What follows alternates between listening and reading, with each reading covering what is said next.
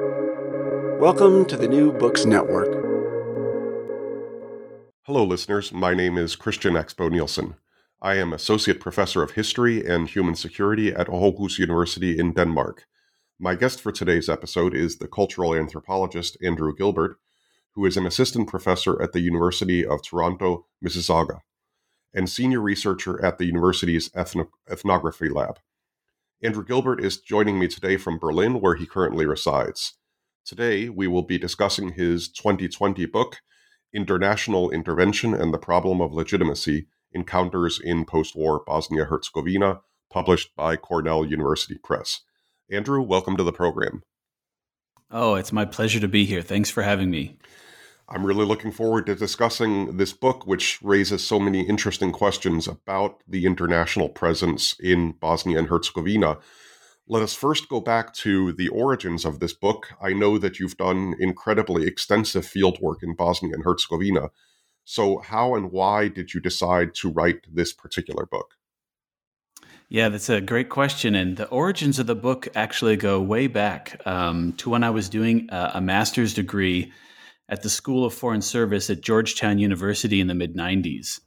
Um, at that time, the, the Bosnian War, the Dayton Agreement, which brought the war to a close, and the post war international intervention that was to supervise that agreement, all of that, um, all of those things were topics of widespread discussion and debate when I was in this MA program.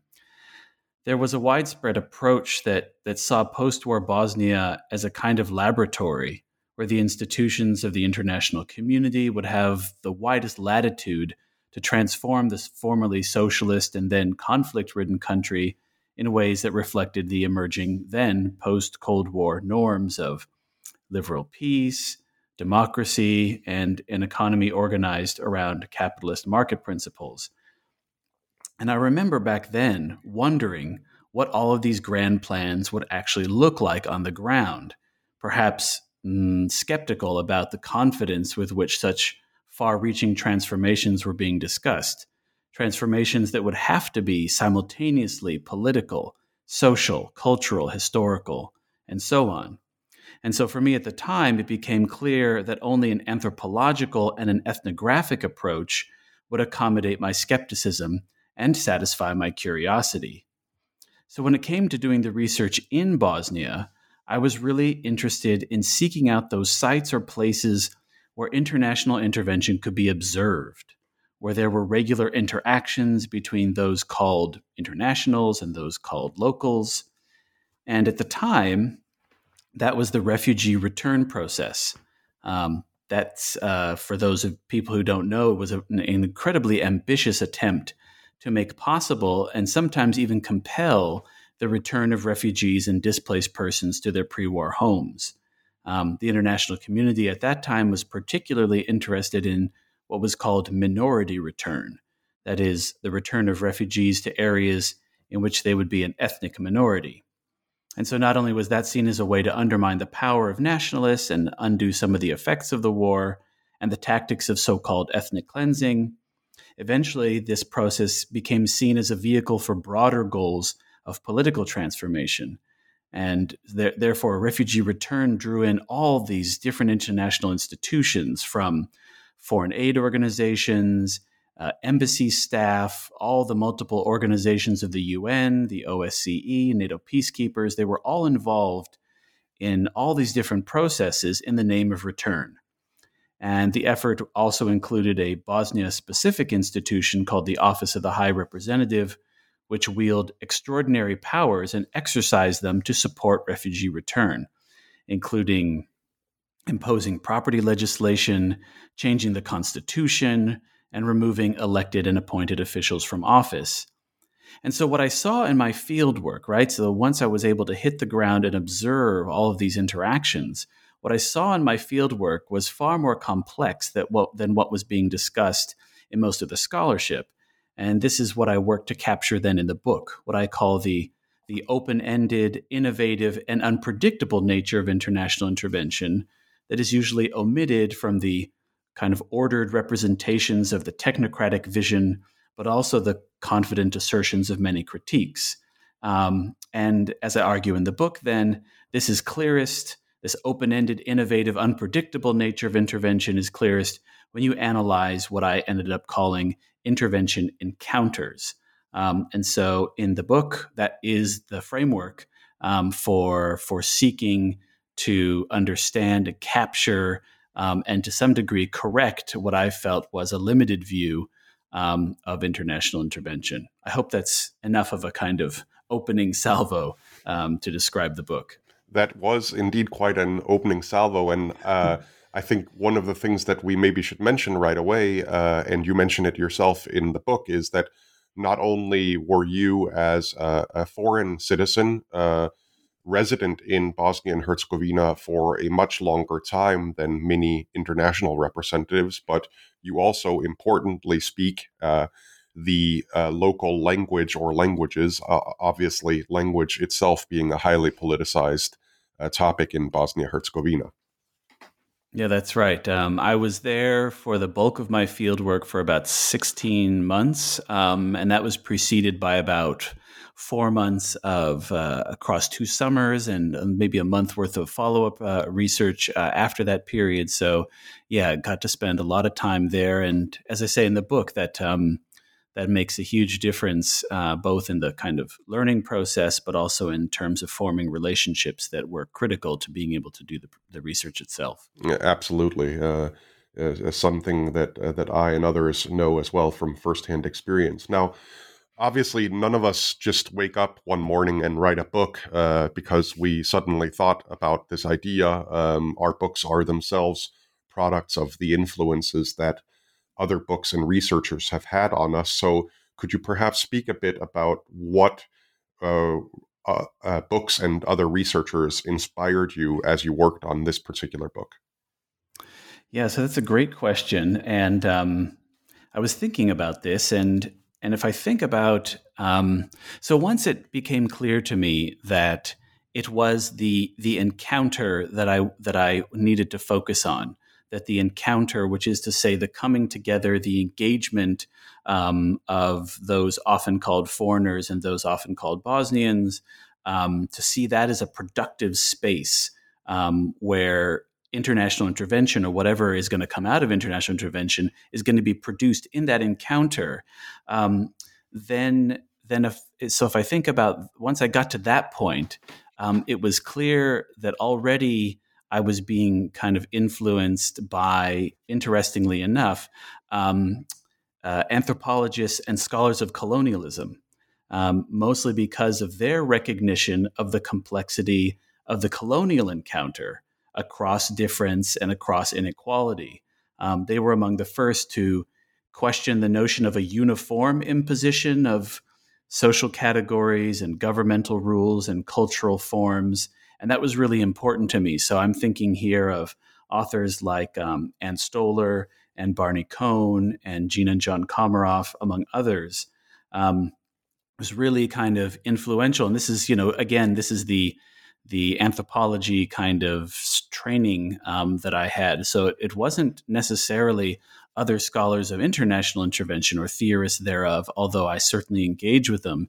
It really was those scholars who had um, studied and captured the complexity um, of encounters across difference and inequality that really were influential on the conceptualization of the book as a whole. Now, after that, it's hard to point to any particular authors, although certainly, um, again, as a general kind of influence, um, I have been influenced by those scholars and theorists who emphasize the performative nature of social and political life as a basic starting point for social analysis.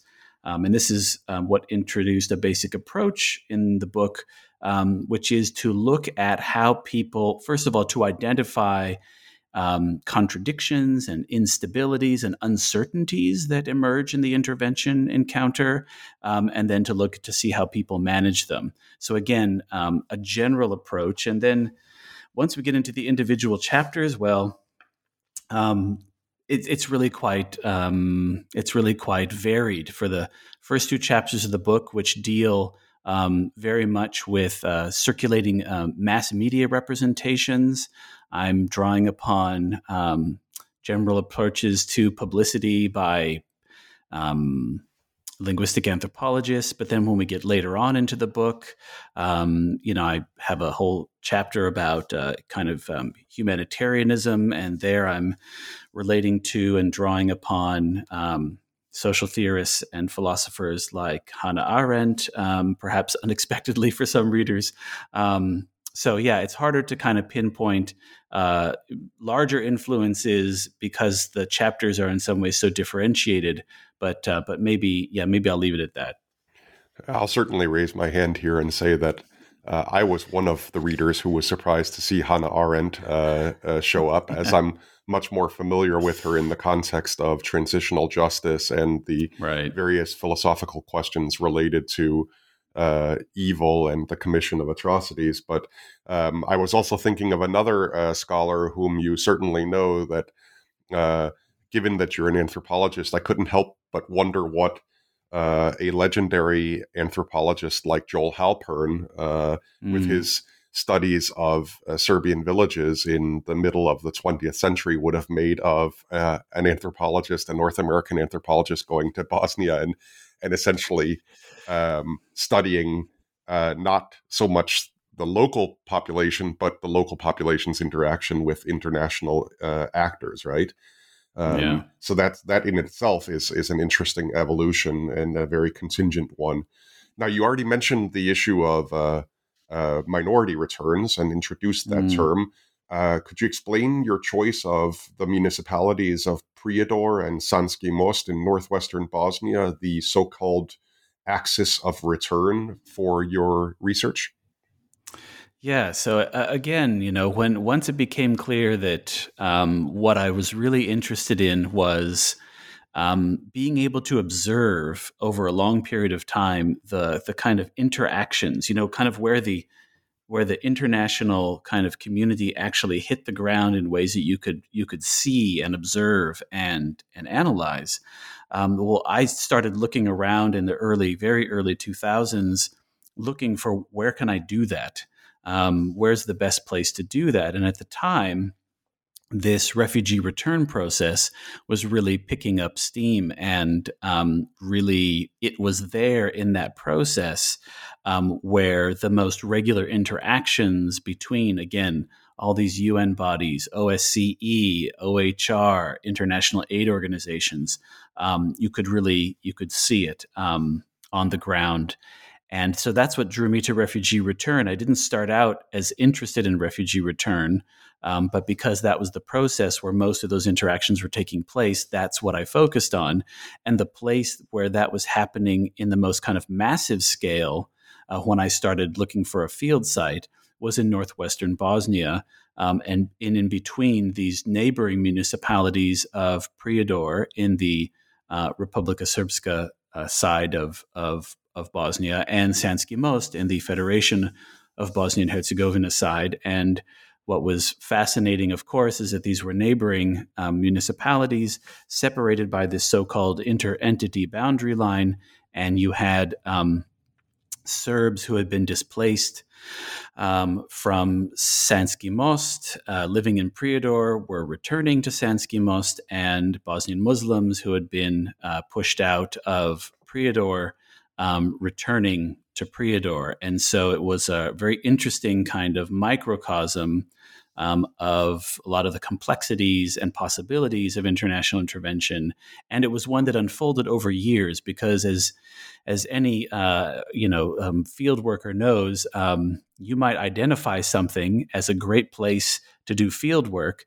Um, but that doesn't mean you get to go immediately. You've got to plan and get the funding, et cetera. And then by the time you get there, maybe the thing you were so interested in studying is gone. And so, um, what was so important for me about Prijedor and Sanski Most in this northwestern area was that refugee return was a process which unfolded over years. And so, I could really kind of get in there and see it in its kind of full intensity over time. Yeah, and uh, and I think you know the the the fact that you in a, in, in a kind of almost experimental sense have uh, let's say X heading back to Y and Y heading back to X is is a really interesting kind of control methodology phenomenon mm. that that adds a lot to it. Um, uh, and of course, the shared experience of of this entire region, which was particularly ravaged uh, even by Bosnian standards uh, during uh, the war, uh, makes it even more interesting. Um, moving on, one of your one of the more fascinating aspects of your book is your analysis of what it means to be quote unquote political, both in the eyes of international representatives in Bosnia and Herzegovina and also among Bosnian citizens. Can you expand on why this term political has such a particular meaning in Bosnia? Yeah, it's a great question, and you're absolutely right that that features pretty strongly uh, across a number of chapters. And the reason that it does is because the question of the political or or what counts as politics.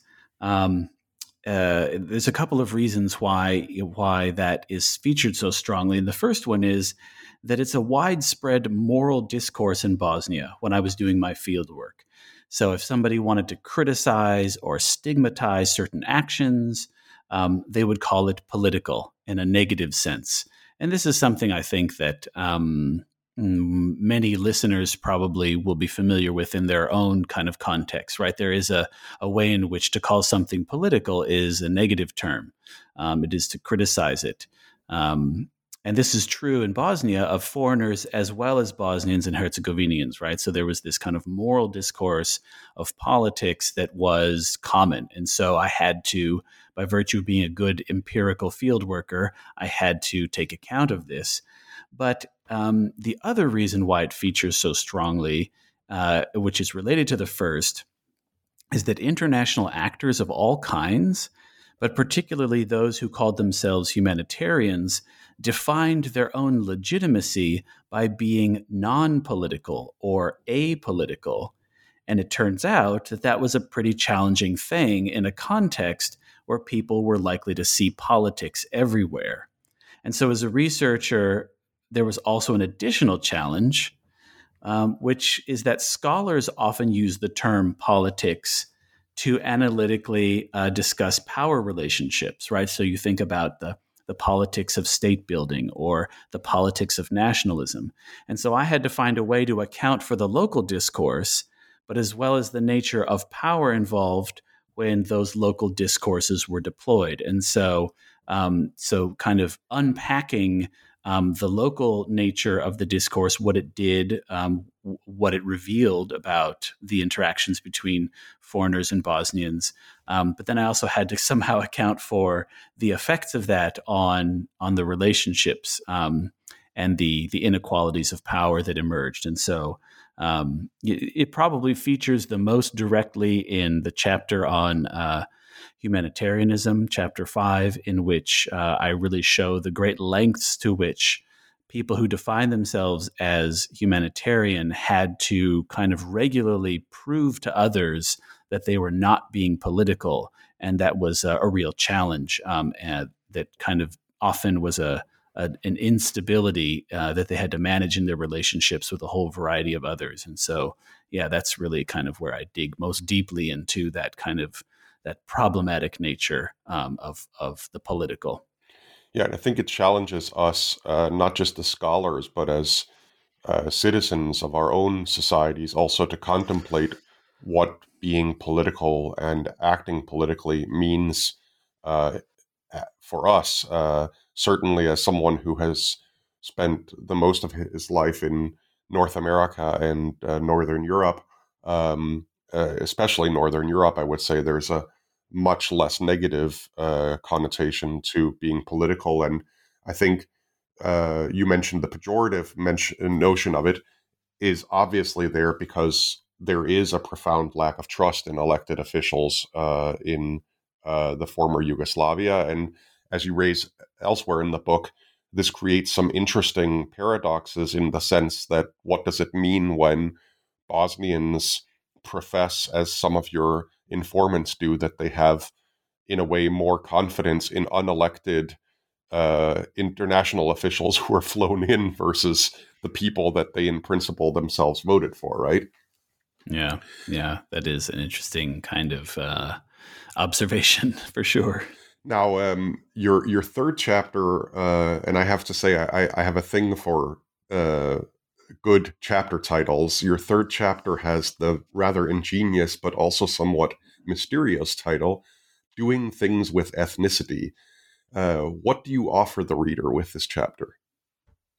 Yeah, so that's a great question. In fact, you know, in some ways, to me, this this chapter is um, one of the earliest that I wrote because it's it's it deals with a topic that I probably struggled for the longest, um, and that is how to how to write about um, ethnicity and ethno-national uh, identity and difference, and and so, you know, in a social space like post war Bosnia, where kind of ethno national discourse saturates, or at least at the time, it's less so now, but at the time, it just saturated public discourse and private discourse for that matter. I was really interested in why and how that those sets of ideas about ethnic identity and difference um, were naturalized, how they came to be seen as part of everyday common sense I knew as a kind of, you know, good social, you know, someone with some good social theory background that um, ideas about identity and difference, like ethnicity, are not natural phenomenon. They're human fabrications. And yet they come to be seen as taken for granted. And this presented me then with a conundrum because uh, ideas about ethnicity were so bound up with the violence of the war and post war politics, I didn't want to participate in the reproduction of those ideas. And yet, as a researcher, I also had to be able to talk about the force of those ideas in Bosnian society, particularly the idea that, you know, once you know someone's ethnicity, well, then you know uh, about their perspective and a whole range of issues, something that is false and yet is also widely accepted. So I asked myself a question you know, how can I write about ethnicity in a way that denaturalizes it, but at the same time accounts for its force and its seeming ubiquity, right? This idea that it's everywhere. And then that led to a secondary question, um, which of course was about the role that such ideas played uh, in the intervention encounter, right? So they were very present as well there. So I, I had to be able to, to to be able to write about this in this way, and that's where I think you know Roger Brubaker's um, formulation about about groupness comes in handy. Um, in a kind of well-known article, and then later a, a very long book, um, he notes that I, although ideas about ethnicity posit ethnicity as something that pre-exists in the world, um, in fact, uh, such identity, or what he calls groupness, is an event. There are times when it happens or is relevant, and there are times when it does not happen and is not relevant. He also notes that there's institutions or practices that give life to these categories of ethnic identity. Uh, he calls them ecological niches. Um, government bureaucracies, schools, these are the kind of niches in which those categories take on a life, a social life. And so, anyway, I developed an analytic framework, which I was, and I hope I'm successful in, in doing this. I developed an analytic framework to account for when groupness happens and when it does not, and the role that ideas about ethnicity played in the interactions between foreigners and Bosnians. And this meant, in part, seeing that people pursued various goals using these ideas. And so that's where the title comes from doing things with ethnicity. In other words, that people would take these ideas, or at least the, the, the premises of these ideas, and they would then you know use them in their everyday lives as they're pursuing certain kinds of things um, and this allowed me to account for how the ideas came to be seen as natural and how internationals participated in reproducing them even as they disavowed any role in doing so, which was again this very interesting um, thing for me. Um, I could, I feel like I should stop there. I can talk about this uh, for a long time, but really that was my kind of conundrum, being able to kind of talk about these things in ways that didn't naturalize and reproduce the categories, um, but at the same time could account for the social force and why foreigners, for example, could could um, see them as as natural ways to understand Bosnian politics and society, um, which for me was a really uh, interesting question. I think it's one of those uh, that that we all have to deal with when we uh, write about uh, countries, societies like Bosnia and Herzegovina. Uh, and I, I, know that I struggle with it constantly. It's very, very difficult when you're writing, for example, about the war in Bosnia and Herzegovina, not at some point, uh, I would say it's almost impossible not at some point to say the Croats did blah, blah, blah, or the Serbs then launched blah, blah, blah. And at the same time, I mean, in a way, if the army of Republika Srpska launched an offensive, then it's acceptable, I think, shorthand even for scholars to say the Bosnian Serbs launched an offensive. Uh, but as Brubaker and, of course, also another great colleague of ours, Catherine Baker, remind us in in their works, um, it's it's easy to to slip. At the same time, I think you highlight um, and uh, uh, that this is not just something uh, that happens among uh, international representatives who come to Bosnia Herzegovina. It's something that the uh, local population does themselves. Uh, and again, that does not mean it's right, but as Brubaker would say, on the other hand, you can't ignore that it's happening. So when a Bosniak says that all Croats uh, are doing such and such, or a Serb claims that all Montenegrins are behaving in a certain way, uh, that's of course wrong, as you uh, correctly state, but one also has to deal with the real world consequences of them actually thinking that. And, and as you say, then they are themselves doing things with ethnicity uh, pursuant to those uh, worldviews or, or those uh, those sh- mental shortcuts that they make based on prejudices, stereotypes, etc.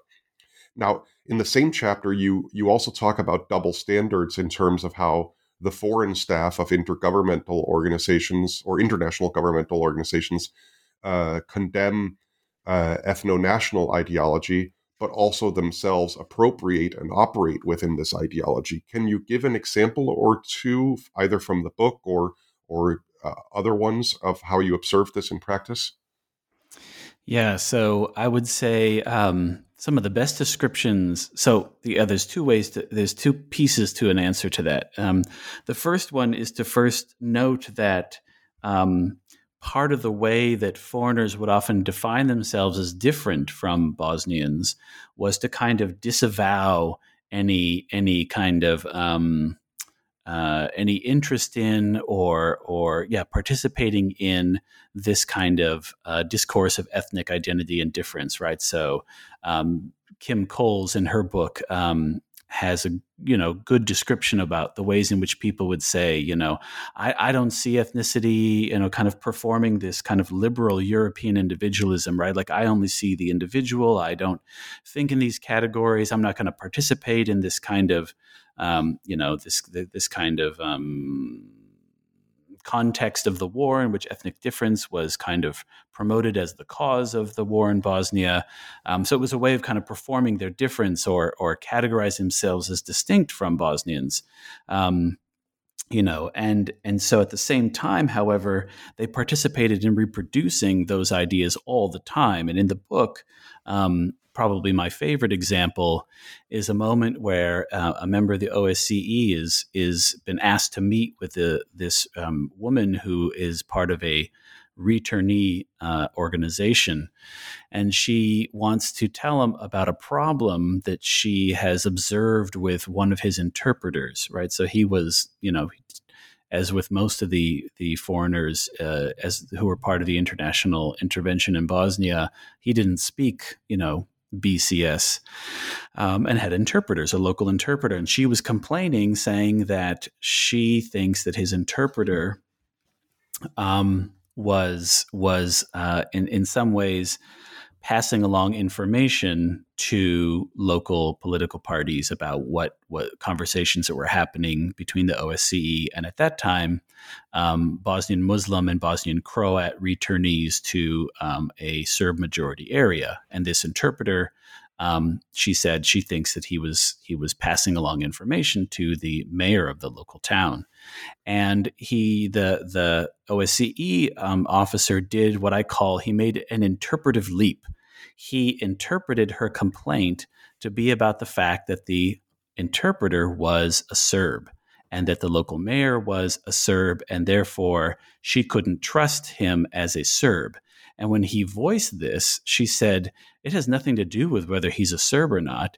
It's just that he's unprofessional. right? He's not following the rules as he ought to. And so I took this as a really interesting moment to, because he had he had kind of already leapt to a conclusion by by basing you know around these ideas about ethnic sameness and difference. She was a Bosnian Croat, the interpreter was a Bosnian Serb, the mayor was a Bosnian Serb, and he was seeing the social interaction um, through the category of, of, or through the lens of the categories of ethnic difference. Um, and she kind of resisted that and said, "This isn't what it's what it is at all." And so that's just an example of the kind of routine and daily way in which although internationals might say, you know, I don't see difference, you know, I see individuals for who they are, they project those categories onto Bosnian society and make decisions based upon them. And that was a really good example for me of one of those moments where he kind of leapt to a conclusion, even though that was the wrong conclusion. Right, and uh, I think it it really shows how slippery uh, that slope is, and again, all of the unintended consequences that uh, start to come into play once one slips down that slope. Uh, just for uh, listeners who might not be that familiar with Bosnia and Herzegovina, let me just note that BCS is um, an acronym for Bosnian, Croatian, Serbian, which is uh, used by the United Nations and other international organizations as a kind of shorthand for the three recognized languages in Bosnia Bosnian, Croatian, and Serbian, uh, which are whatever their uh, more nationalist adherents might uh, argue uh, otherwise very much mutually intelligible.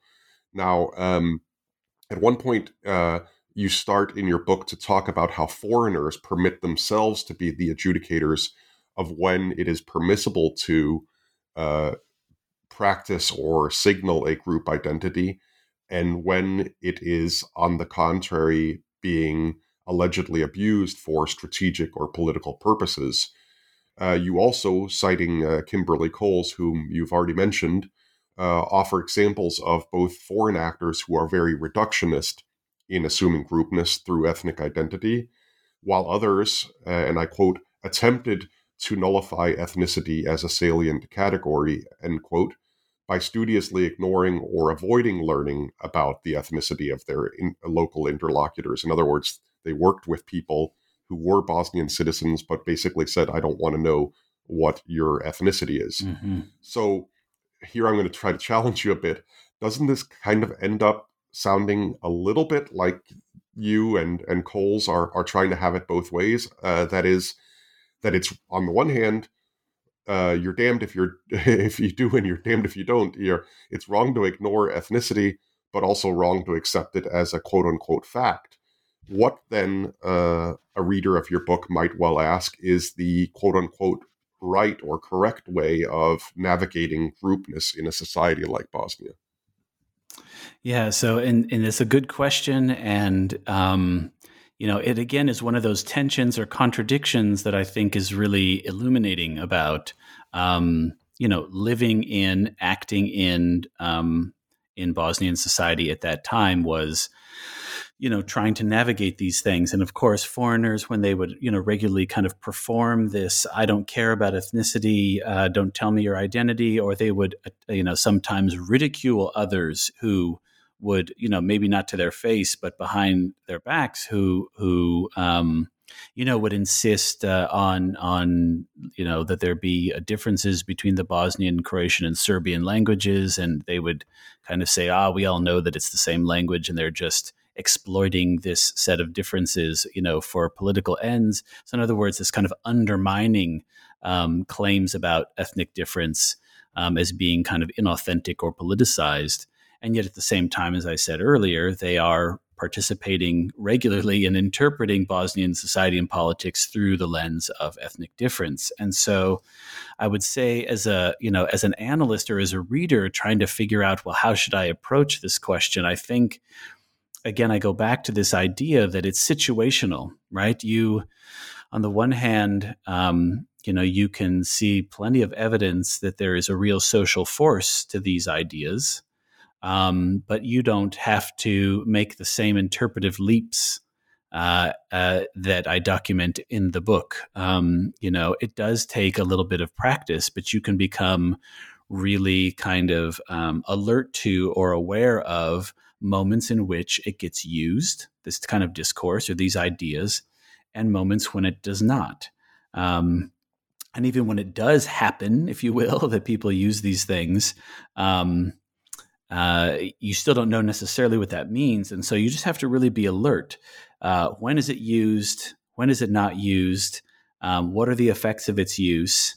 Uh, it's not a given fact, but it is a social fact with force. And I there's a, a, a, one example I remember being really interested in. I saw a newspaper article when I was doing my research in which um, some returnees uh, in this case, they were returnees who identified as Serbs, were returning to an area that was identified as a Croat majority area in um, Herzegovina.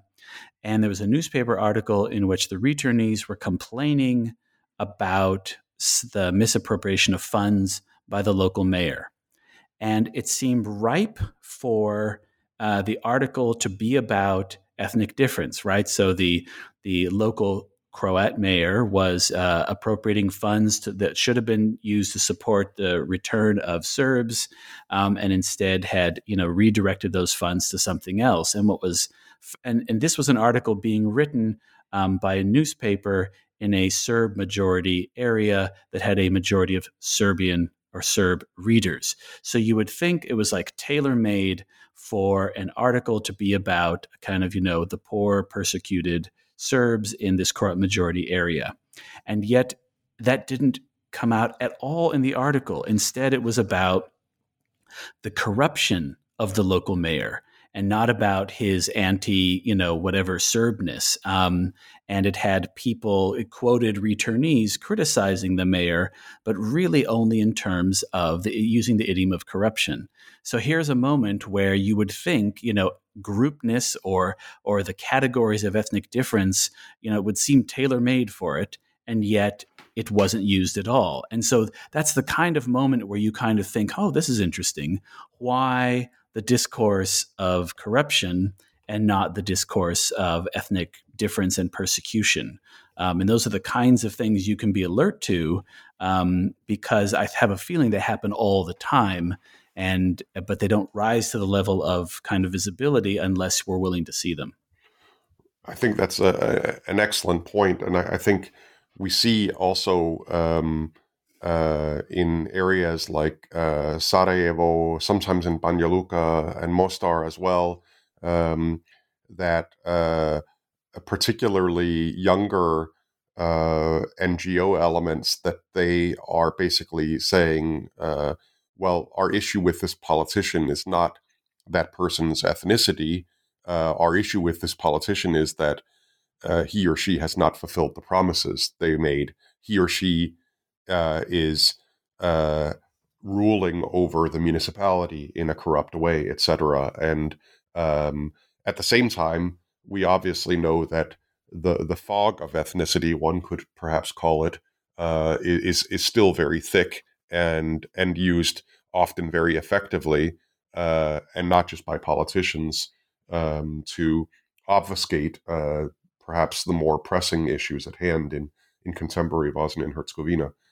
Now, um, your book correctly and in many ways uh, throughout the book, in fact, emphasizes the fallacies of various foreigners who've worked in Bosnia and Herzegovina over the years and I, I would I should note that in your concluding uh, chapter, you also uh, draw some connections to, uh, in particular, the international experience in uh, Afghanistan. Could I challenge you to apply that same criticism, uh, which you rightly apply to foreigners, to the way in which citizens of Bosnia and Herzegovina regard the so called international community and its members? in particular, would you agree that the local perspective on the international community can also be extremely reductionist uh, and, uh, in essence, regard the international community as some kind of uh, monolith. Mm. Yeah, absolutely. I mean, it's it's it's it's very clear that um, uh, people work from a knowledge base of a particular kind, and when that knowledge base is uh, partial, incorrect, or um, uh, or non-existent, um, then they draw upon certain kinds of things that they hear about and and uh, and then make conclusions based upon that. Which is just to say that, um, as you note in the book, I I really you know I, I wanted us you know, I want the readers to say you know think about what it is to be uh, uh you know a, a, an member of the international community, quote unquote, arriving into Bosnia for the first time.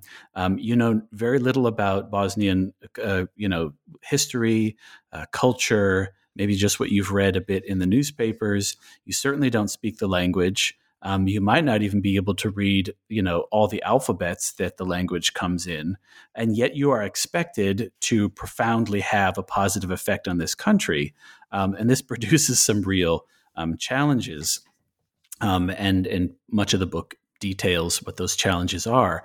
At the same time, um, you have you know people who live in Bosnia Herzegovina have their whole lives you know deeply embedded in the local society, and here come these foreigners, and they're trying to make sense of what are they doing here, um, how do I interpret what they say and what they do, and that of course is is um, is going to be very very partial. It's going to depend upon maybe um, what they read or hear about in public media, uh, maybe some direct interactions, but it is going to be, of course, also very partial. Um, and of course, stereotypes abound, um, both about internationals and you know how uh, how wealthy they are or how ignorant they are, um, but also what I found in my research was a lot of similar kinds of you know national thinking.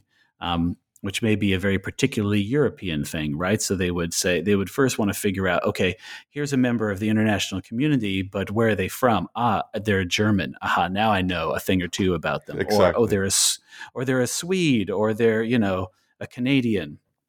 And um, but then I, the other thing that that got me interested um, was how then people in Bosnian um, how they saw or how they kind of approached things that were quote international or the international community as a way to make sense of geopolitics and their place within those geopolitical relationships.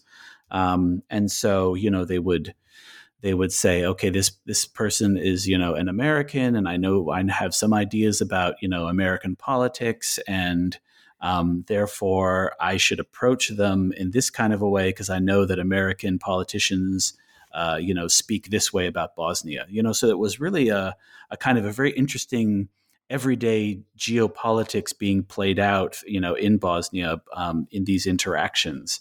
Um, and and then the last thing I'll say about this uh, is, and I detail this in the book, the same way in which um, you know uh, Bosnians were being seen by foreigners, you know, through the lens of of these ideas about you know ethnicity, which is to say, uh, once I know what um, what your ethnic identity is, then I can connect you with a bunch of other people who have the same identity and kind of make assumptions based on that.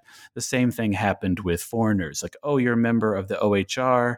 Well, now I'm going to associate you with all statements made by people who are with this organization and actually make you responsible for what they say. And that to me was a very interesting phenomenon as some, you know, member of the OHR would say, well, just because they said that in Sarajevo, that's not what I think. Um, and you can't assume that that I'm responsible for what they do there because I'm and you know kind of here and and I'm not connected with that. And so just again those kinds of you know stereotyping or or ways in which people would get slotted in, into certain um, you know categories and then assumptions be made about them.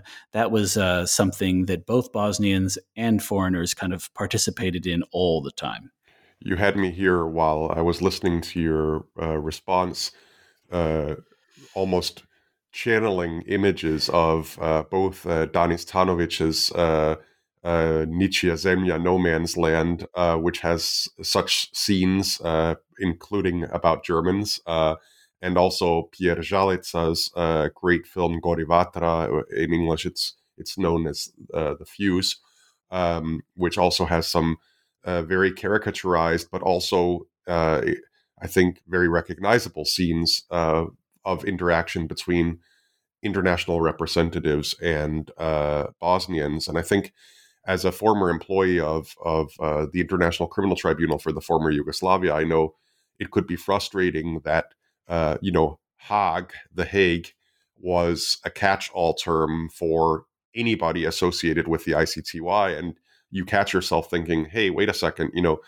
uh, I work for the office of the prosecutor. Have you stopped to consider that we may not actually agree with everything that the trial chamber or some other organ of the court um, uh, uh, pronounces? Of course, at the same time, as you say, you know, this is, these are very understandable um, uh, statements from people who, uh, for various reasons, uh, are not able to um, or do not have access to the type of information which would allow them to reach more nuanced assessments of a particular international organization.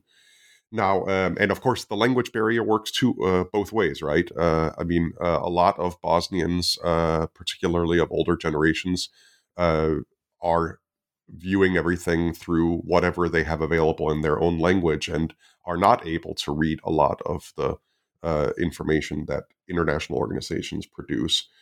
Now, um, in my own experience, and rightly so, one of the frequent gripes many Bosnians have had over the years is that many uh, foreign uh, employees in the country can be very patronizing and vastly underestimate the extent to which Yugoslavia was a modern, highly developed, and in many respects effective society prior to the war. Sometimes uh, Bosnians vent this complaint by themselves referring in a very derogatory way to allegedly primitive countries in places like sub Saharan Africa. But putting aside that particular kind of othering, can you give us some examples from your book uh, or from your field research of how much of what Bosnian society needed after the war um, was actually, in a way, ironically, in place prior to the war?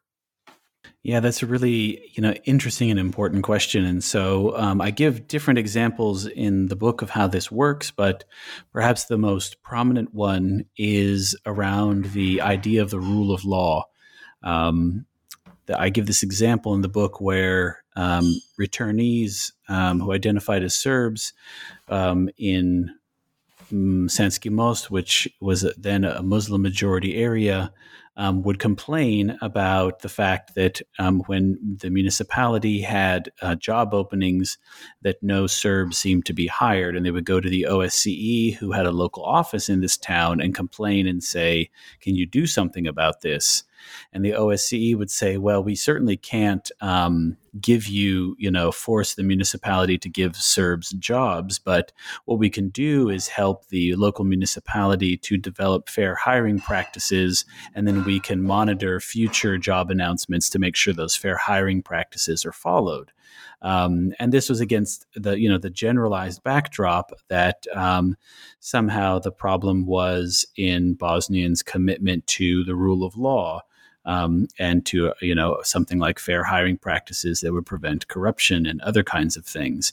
And I show in the book because I have the wonderful example of research done by Robert Hayden in the 1980s. He wrote a book on Yugoslav worker courts and. Um, he did research in the courts themselves, and he said that one category of regular complaint that was dealt with in the worker courts was precisely around the idea of unfair hiring.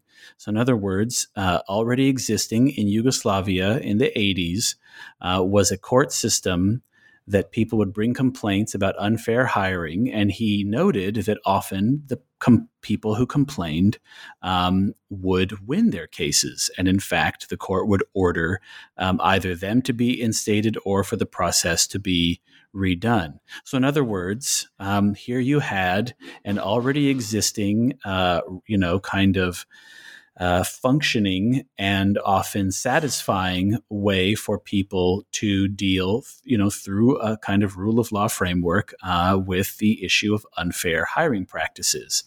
And so, what became interesting for me was to see or think or wonder why it was that foreigners could ignore that, right? How they could come to, you know, fail to be aware of that.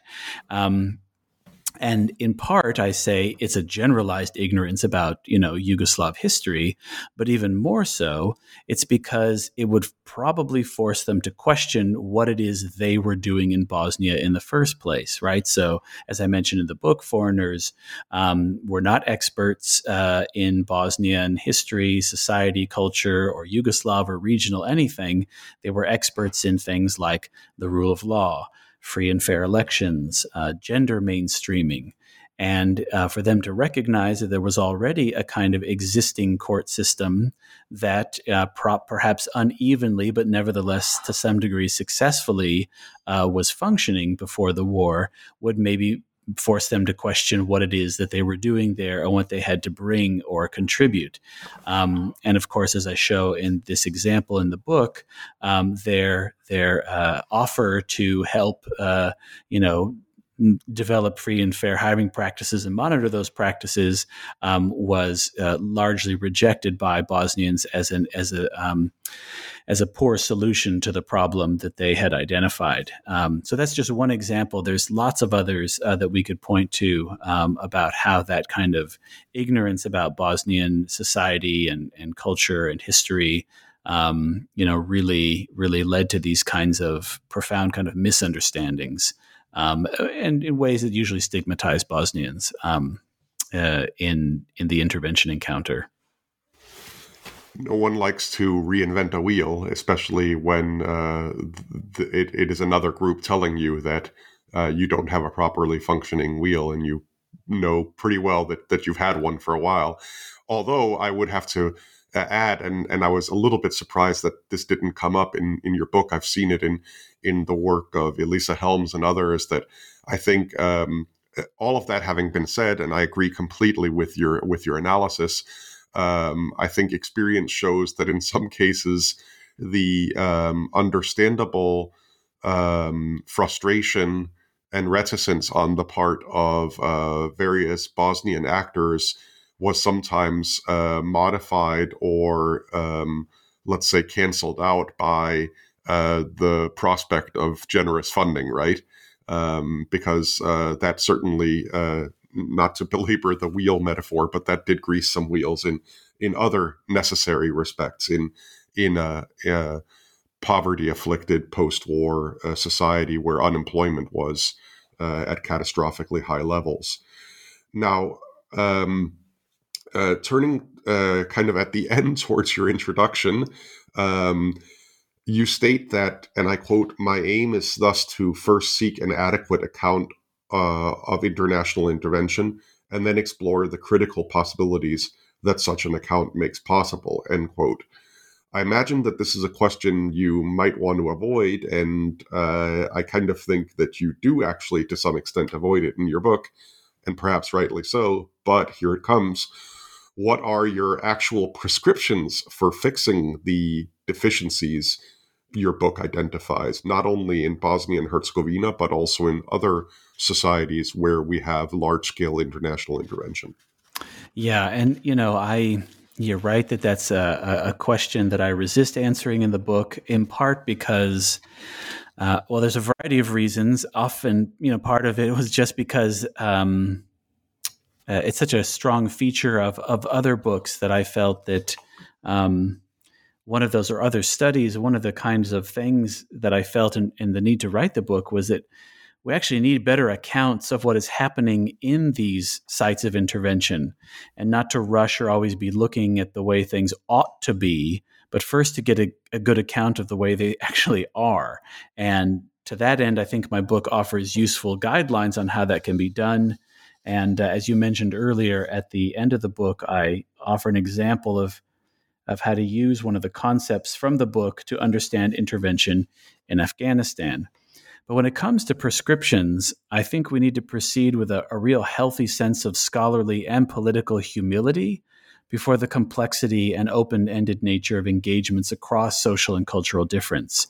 Um, that said, um, I don't think we can or ought to live in a world without transnational action that responds to the conditions that provoke interventions in the first place, right? Armed conflict continues, natural and man made disasters continue, poverty has not gone away, and so on, right? Those are the things that usually provoke, provoke or um, uh, demand kind of transnational action um, and intervention. And uh, I would also add that for those of us living in the countries of the global north, our governments and our societies are already involved in these places through the extraction of natural resources, consumption patterns, arms sales, the influence of market forces, histories of colonial relations, migration policy, and so on, right? There's no innocent external position, there's no neutral position.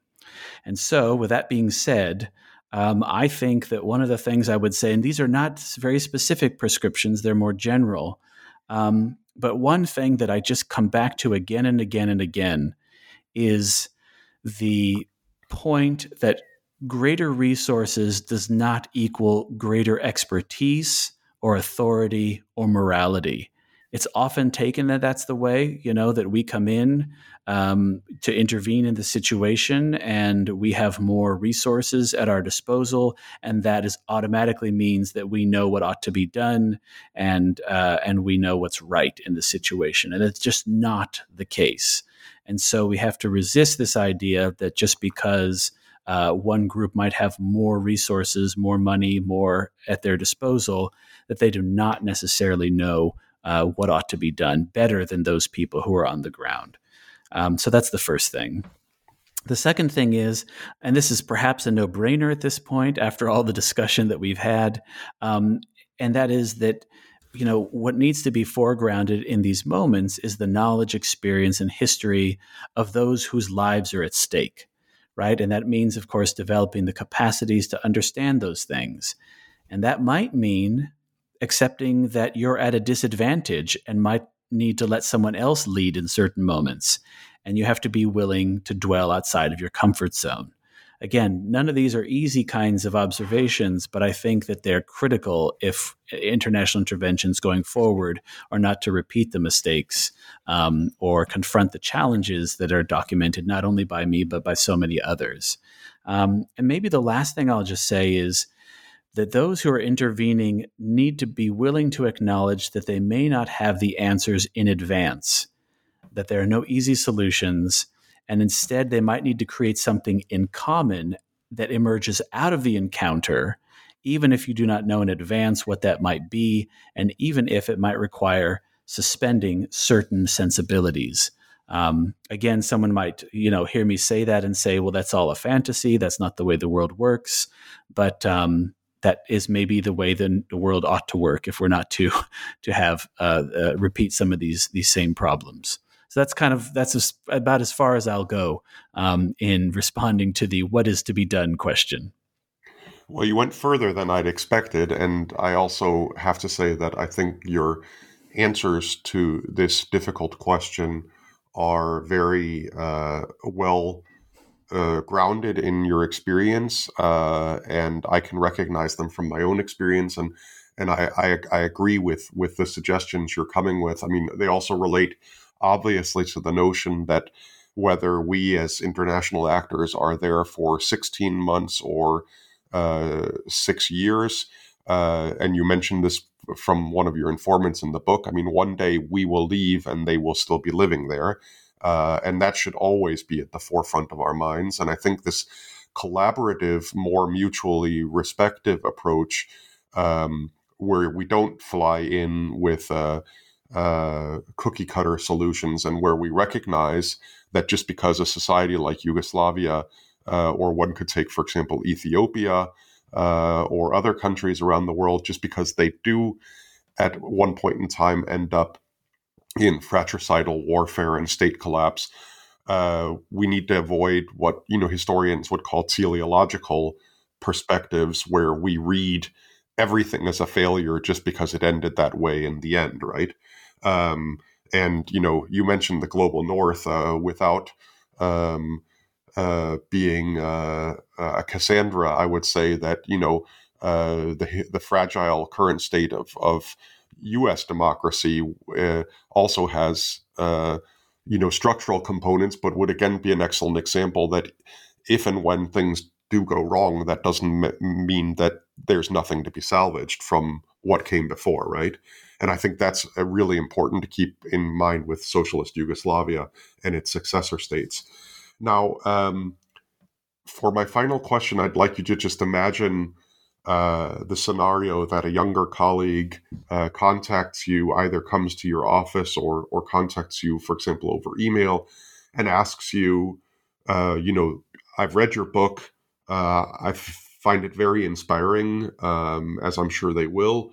Uh, and if you could do more research or see more research along these lines done, and I'm a young researcher who wants to go out into the field and and and follow up and pursue some of the things that that you've started what would you like to see explored further yeah so and it's it's funny because to some degree i would say um, my immediate response is one that it doesn't even sound like it's something new, right? But um, I do feel like uh, when it comes to the scholarship around international intervention, um, and this is something that I was hoping to push against a bit with my book, um, you find kind of two basic camps. The one camp is the um, what is that? What I call in the book the kind of you know the success failure paradigm, which is we're going to go in and we're going to evaluate uh, an intervention context to see uh, what was intended and what were the outcomes, and if there was failure, why did it fail, and um, and and, uh, and and there's a lot of that out there, an enormous amount out there, um, and often documenting um, shortcomings uh, because it's much easier to to do that than and because they're obvious uh, often and very easy to document and because people will pay you to, to do that because they want to figure out why things aren't working the way that that um, some had hoped.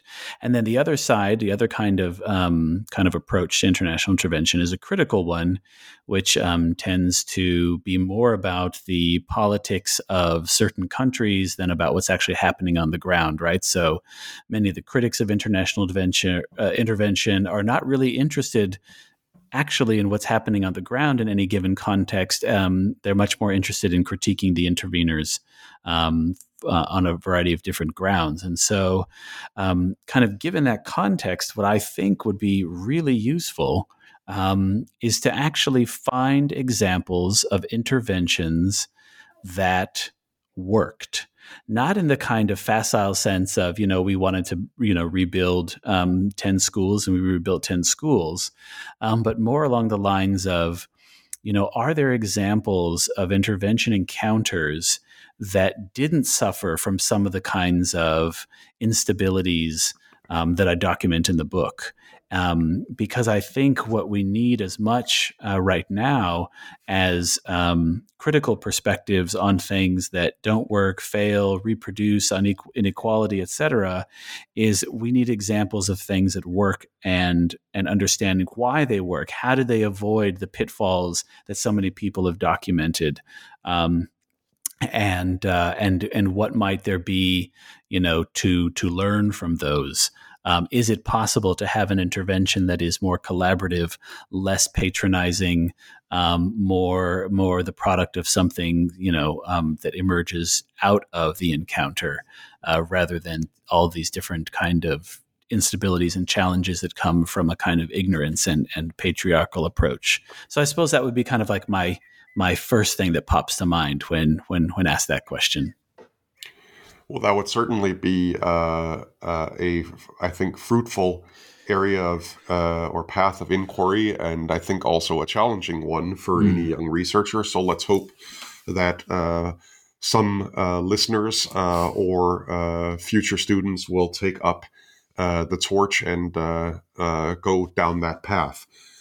Dear listeners, we've been discussing uh, the book International Intervention and the Problem of Legitimacy Encounters in Post War Bosnia Herzegovina with uh, my colleague, the uh, cultural anthropologist Andrew Gilbert. Uh, today, uh, I encourage you to uh, read the book. It has a lot of interesting insights and is also, I have to say, at times um, entertaining in a way one might not expect uh, from such a book in terms of the anecdotes that are um, uh, recounted in the course of the book.